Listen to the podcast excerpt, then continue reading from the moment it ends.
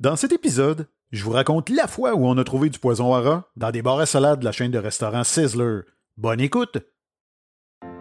Mon nom est Jean-François Guitard et j'ai l'immense plaisir d'animer ce balado. Mon objectif, vous transmettre de nouvelles connaissances, mais surtout vous divertir en partageant avec vous des histoires étranges et inspirantes mettant en vedette des entreprises. Vous souhaitez retenir mes services comme conférencier ou tout simplement savoir plus sur moi, visitez le jfguitar.com. On commence ça dans 3, 2, 1 et c'est parti! Bonjour, je suis très heureux de vous retrouver pour un nouvel épisode d'affaires et marketing et aujourd'hui j'ai, une autre histoire assez particulière, c'est-à-dire celle du poison à rat euh, qu'on a découvert dans des bars à salade, la chaîne de restaurants Sizzler du côté de l'Australie. Mais avant de vous la raconter, ben, j'aimerais faire une petite montée de lait parce que je suis allé faire mon épicerie euh, la semaine dernière hein, et j'avais une mission assez précise, c'est-à-dire de trouver des, euh, des cornflakes euh, pour une recette, donc des céréales de marque cornflakes. Et là, je me présente directement dans le, dans le rayon des céréales pour me rendre compte que les tablettes étaient vides. Donc, impossible de trouver des cornflakes et même plusieurs produits de Kellogg étaient en rupture de stock. Donc là, je me suis dit, euh, bah, c'est pas si grave que ça. En fait, c'était pour ma blonde, donc ça m'a pas vraiment euh, mis en colère plus qu'il faut. Mais ce qu'il faut comprendre, c'est que là, je me suis dirigé vers une autre allée assez précise parce que moi, pendant la dernière vague euh, de la COVID, il y a eu des fermetures encore une fois. Évidemment, les gyms ont été fermés. Ça, moi, ça m'a quand même assez troublé parce que je fréquente ces établissements-là. Et la dernière fois, je dois avouer que je l'ai trouvé assez difficile. Et là, qu'est-ce qui est arrivé? Ben, c'est que je me suis réfugié dans les chips, et pas n'importe lesquels, les chips Lay's au ketchup. Donc là, je me suis dit, je vais aller euh, acheter ma gâterie euh, hebdomadaire. Donc là, je me rends au rayon des chips pour me rendre compte que c'était impossible d'avoir des chips Lay's de toutes les sortes, également euh, les marques Miss Vicky ou encore Doritos.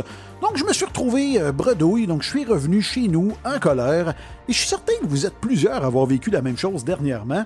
Et vous vous demandez peut-être pourquoi, donc je vais vous l'expliquer. En fait, au niveau de Kellogg, c'est assez simple. C'est qu'il y a eu une grève à la fin du mois d'octobre dernier, euh, donc au niveau des employés Kellogg. Et là, ça a fait en sorte que cette grève-là a duré deux mois, donc évidemment impossible d'avoir des euh, céréales de marque Kellogg durant cette période. Et là, quand il y a eu un retour, euh, qui ont essayé de ramener ça à la normale, bien évidemment, il y avait des pénuries de main-d'œuvre et combiné à la hausse du carton et aux problèmes de transport, bien, ça fait en sorte qu'ils ont énormément de difficultés à reprendre le dessus. Donc, cette, cette rupture de stock-là risque de durer encore plusieurs semaines, voire même plusieurs mois. Dans le cas de, des chips, euh, encore ça c'est un peu différent. C'est que la marque, euh, en fait l'entreprise Frito-Lay, qui possède plusieurs marques, dont les Chip Lays, dont les Miss Vicky et les Doritos, et eux, ils ont un conflit actuellement avec l'entreprise Loblaws, qui elle appartient plusieurs euh, succursales, plusieurs marques, notamment les, les magasins Maxi également, les, magasins Provigo. Donc, il y a une querelle entre les deux parce que Frito-Lay souhaite augmenter le prix de ses chips, mais Loblaws, eux autres, parce qu'ils ne veulent pas refiler cette facture-là aux consommateurs. Donc Frito-Lay a dit parfait, on va retirer les chips des tablettes et c'est pour ça que dans certains magasins qui appartiennent à l'Oblast, ben, vous aurez euh, évidemment énormément de difficultés à trouver des Miss Vicky, des Doritos ou des Lays. Et euh, ben, en fait, on va espérer que le conflit va se régler prochainement. Et j'ai remarqué la hausse de prix parce que finalement, je suis euh, bon, je suis revenu bredouille chez nous, mais le lendemain, je me suis dit, oh là, je ne pouvais plus résister, donc je suis allé dans un IGA qui appartient pas à l'Oblast pour acheter un sac de chips. Et là, ben, au lieu de prendre des Lays au ketchup, j'ai trouvé les fameuses Miss Vicky ketchup qui sont assez, euh, assez excellents. Donc, une nouveauté qui est assez récente. Donc, euh, je suis tombé là-dessus, je les ai achetés, mais là, pour me rendre compte que le prix était de 4,79 plus taxes. Donc, euh, ça fait plus de 5 pour un sac de chips. Donc, c'est vraiment rendu un produit de luxe. Et ben, c'est ça, en fait, c'était ma petite péripétie que je vous raconter par le fait même vous expliquer pourquoi certains produits étaient en rupture de stock actuellement. Et avant de vous raconter l'histoire d'aujourd'hui, ben oui, je vais prendre quelques secondes pour lire le commentaire euh, d'un auditeur, cette fois-ci, euh, un certain Eric, qui m'a écrit sur Messenger pour me dire Salut Jean-François. J'ai découvert ton podcast par hasard sur Spotify. Continue ton beau travail, c'est hyper intéressant. Je suis maintenant un fan. Eh bien, mon cher Eric, j'apprécie énormément que tu aies pris le temps de m'écrire et euh, surtout, ben, je suis très très heureux de te savoir maintenant euh, un fan. Et ça, j'imagine que ça veut dire que tu t'es abonné à mon podcast pour ne rien manquer.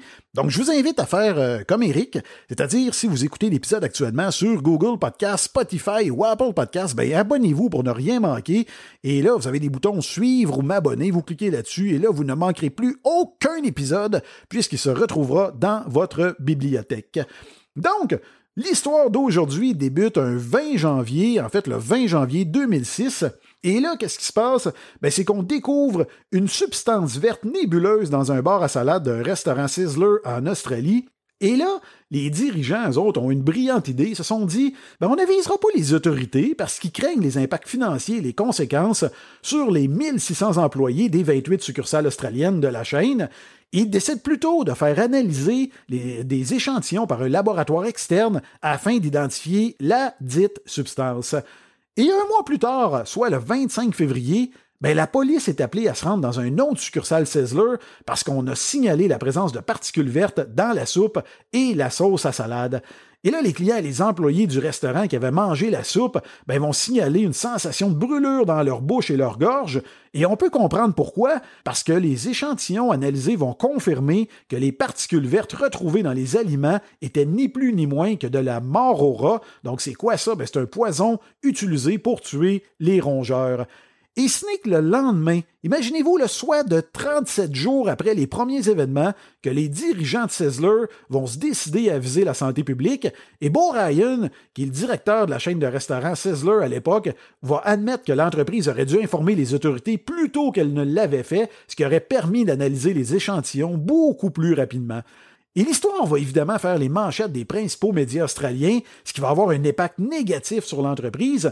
Ryan, euh, le directeur, va annoncer qu'aucun emploi ne sera perdu dans l'immédiat malgré les circonstances, mais que les heures de travail du personnel vont être réduites. Et il annonce également la fermeture de tous les bars à salade de la chaîne en Australie jusqu'à nouvel ordre. Donc les succursales vont demeurer ouvertes, mais avec une offre limitée et un menu grillé uniquement. Le gouvernement australien, lui, ben, il va mettre en place une ligne téléphonique d'information 1-800 pour les demandes de renseignement du public. On va également conseiller aux personnes ayant mangé dans les restaurants impliqués au cours des dernières semaines de consulter leur médecin s'ils ont euh, divers effets indésirables. Les enquêteurs vont rapidement identifier un suspect. C'est une femme du nom de Jacqueline Elizabeth Forbes et elle, elle va être arrêtée le 1er mars de la même année. Il y a des membres du personnel ainsi que des caméras de surveillance qui vont confirmer sa présence sur les lieux lors des deux événements. Donc, les policiers vont même trouver chez l'accusé euh, des vêtements correspondant à ceux des images captées par les caméras de surveillance, mais surtout un sac en plastique contenant de petites particules vertes et des reçus pour des achats au restaurant Sizzler, dont un daté du 25 février 2006. Malgré l'arrestation de Forbes, les bars à salade des 28 restaurants australiens vont demeurer fermés pendant quelques jours, le temps que l'entreprise installe des équipements de sécurité additionnels, notamment de nouvelles caméras de surveillance. Donc les employés vont devoir être plus vigilants. Et ce qui est quand même particulier, c'est qu'on va demander au directeur de succursale d'effectuer des tests de goût et des contrôles aléatoires afin de s'assurer qu'il n'y a pas de mort. La fermeture des bars à salade et les mesures de sécurité mises en place ont coûté évidemment des millions de dollars à l'entreprise. Ryan déclara à l'époque qu'il s'agissait d'une somme d'argent considérable, soit des centaines de milliers de dollars en perte quotidiennement, parce que les bars à salade représentaient jusqu'à 60% des revenus de Sizzler. Le gouvernement australien va profiter de cette crise pour modifier sa législation.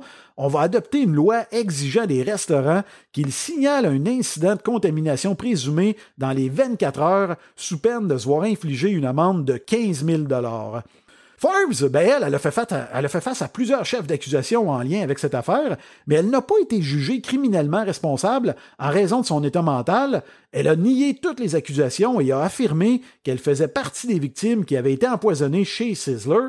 Et selon elle, les accusations à son endroit représentaient une preuve que la police était corrompue. Elle estimait que les policiers pouvaient avoir un certain ressentiment à son égard parce que pendant l'interrogatoire de police, ben, elle avait fait des commentaires désobligeants à l'égard des policiers, notamment en les traitant de flics véreux.